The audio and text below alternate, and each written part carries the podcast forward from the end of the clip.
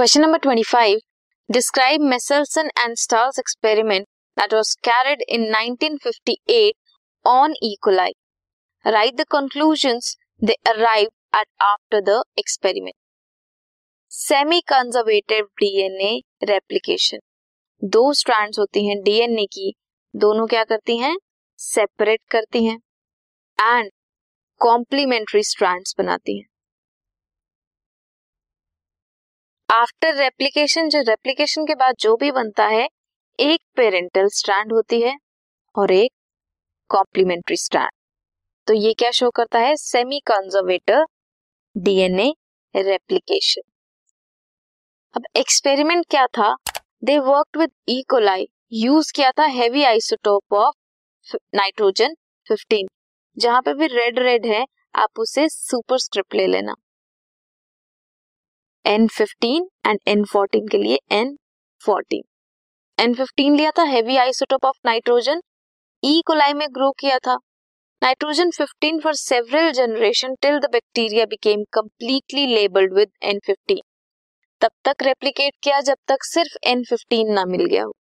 Pure N fifteen जब आया shift किया उन्होंने medium with normal N fourteen nitrogen sample taken after every generation test किया उन्होंने presence of N fifteen and N fourteen using density gradient centrifugation with caesium chloride first generation hybrid जो था between 15 and 14 second generation दो type के थे 50 percent light that is with 14 N and 50 percent intermediate first one में क्या था N fifteen और N fourteen दोनों हाइब्रिड एंड नेक्स्ट वन में fifty percent light and fifty percent intermediate ये पॉसिबल था इफ़ टू स्ट्रैंड सेपरेट करती हैं ड्यूरिंग रेप्लिकेशन एंड एक्ट करती है एक as a template for the synthesis of new complementary strand ये प्रूव करता है semi conservative mode of replication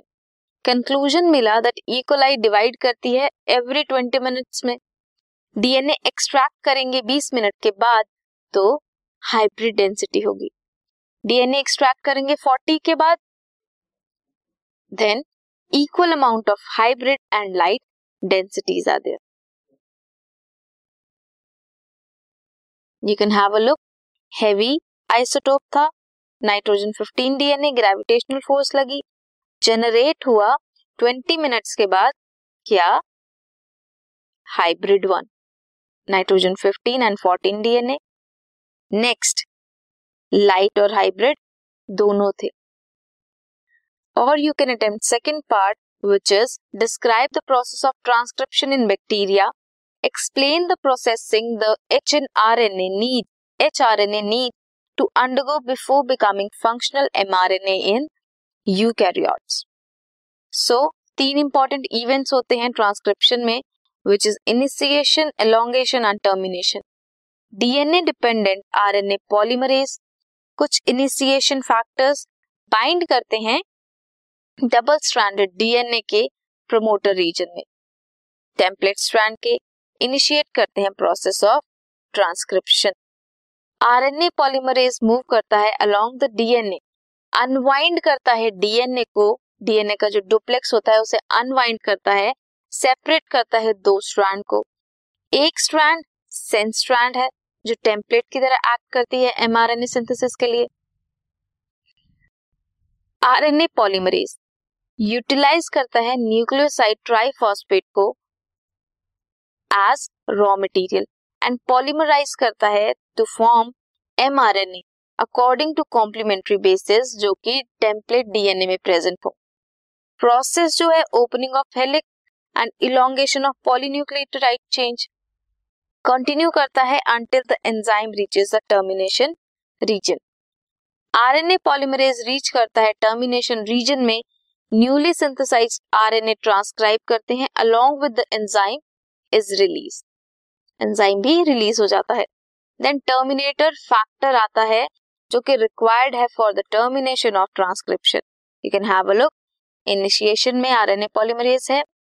initiation factor है देन इलोंगेशन होगी and at last termination factor rho आकर टर्मिनेट करेगा। ये था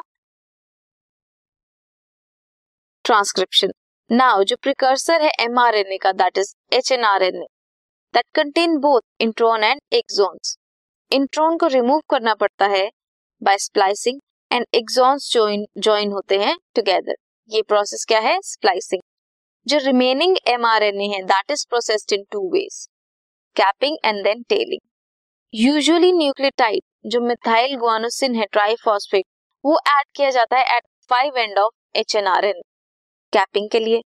टेलिंग में एडिनाइलेट रेजिड्यू होता है 200 to 300 they are added at three end in a template independent manner में, when hnRNA is fully processed, it is known as mRNA that is transported out of the nucleolus. So, this was question number 25 this podcast is brought you by hub and Shiksha Abhiyan अगर आपको ये podcast पसंद आया तो please like share और subscribe करें और video classes के लिए शिक्षा अभियान के यूट्यूब चैनल पर जाएँ।